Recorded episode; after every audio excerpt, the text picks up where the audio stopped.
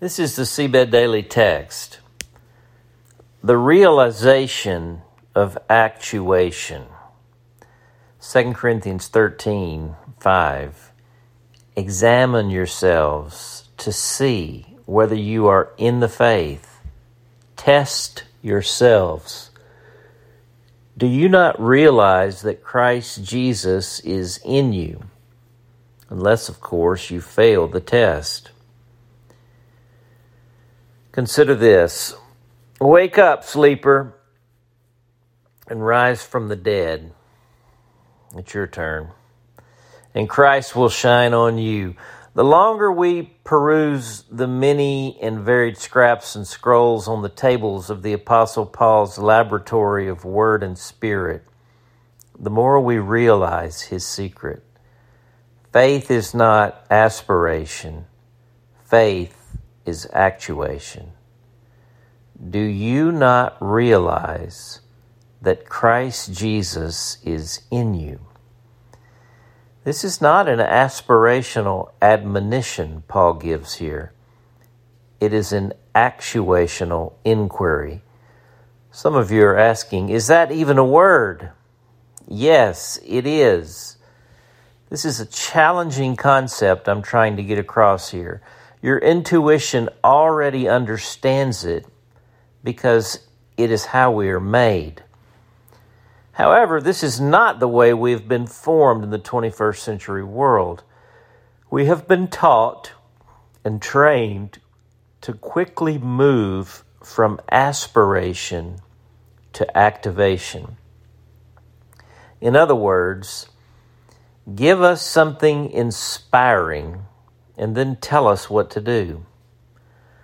Another way of saying it is the move from inspiration to application. It makes sense, doesn't it? Don't just stand there, do something. After all, doesn't the Bible say faith without works is dead?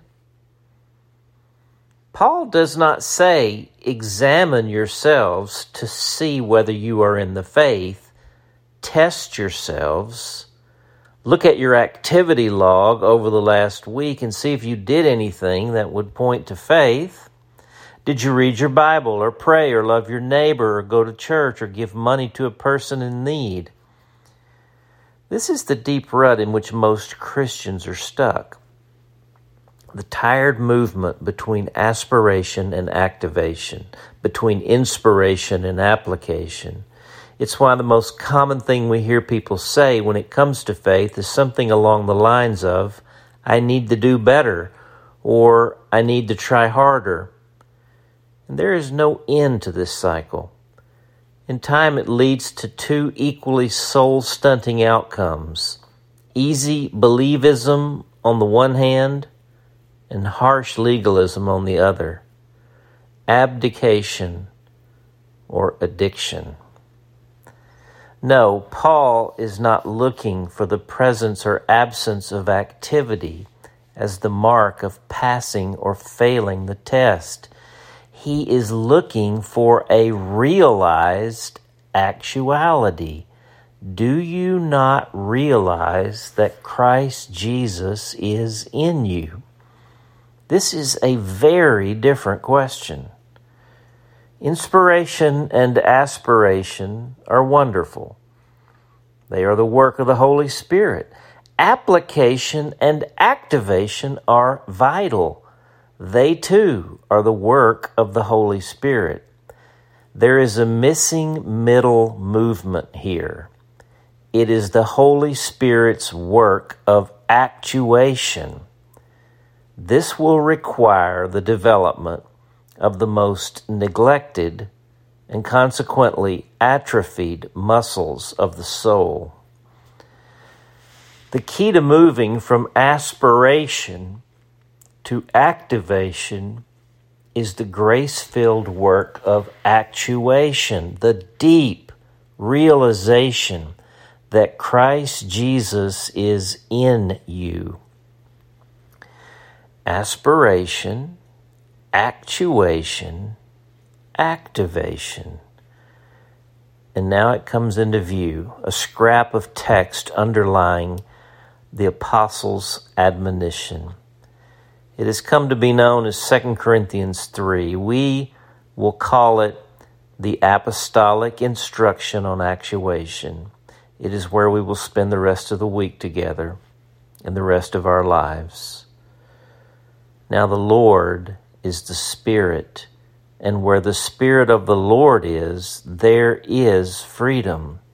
And we all, who with unveiled faces contemplate the Lord's glory, are being transformed into His image with ever increasing glory, which comes from the Lord, who is the Spirit. 2 Corinthians 3 17 and 18. Still day one. The prayer Father, I know my intentions are important, and yet without action they mean little. I also realize just how thin my own activism can be. My actions are so often done from my own strength and willpower. I know I am missing something. I want to realize at the deepest level that Jesus Christ lives in me. Holy Spirit, would you lead me to this place of actuation? Jesus, I belong to you. Praying in your name. Amen. The question I know this is some deep water, but isn't that the problem? We are so accustomed to the shallow end of the pool. Aren't you ready for the deep waters? Does this notion of actuation make sense to you? And here's a PS it's still day one. The Daily Text Summer Series on the Holy Spirit is now available as a book for pre order. A lot happens in us through these daily text series. Insights emerge, inspiration flashes, souls light up, and hearts awaken. At the same time, it all moves so fast. Today never stops coming. It can be too much to take in that's one of the reasons we put these series in books. It is especially important to review our path and rehearse our learnings. Please consider taking the next step with this series on the Holy Spirit by getting a book. Even better, grab a couple, one to study and the other to sow. You can get the link in today's email. For the awakening, I'm J.D. Walt.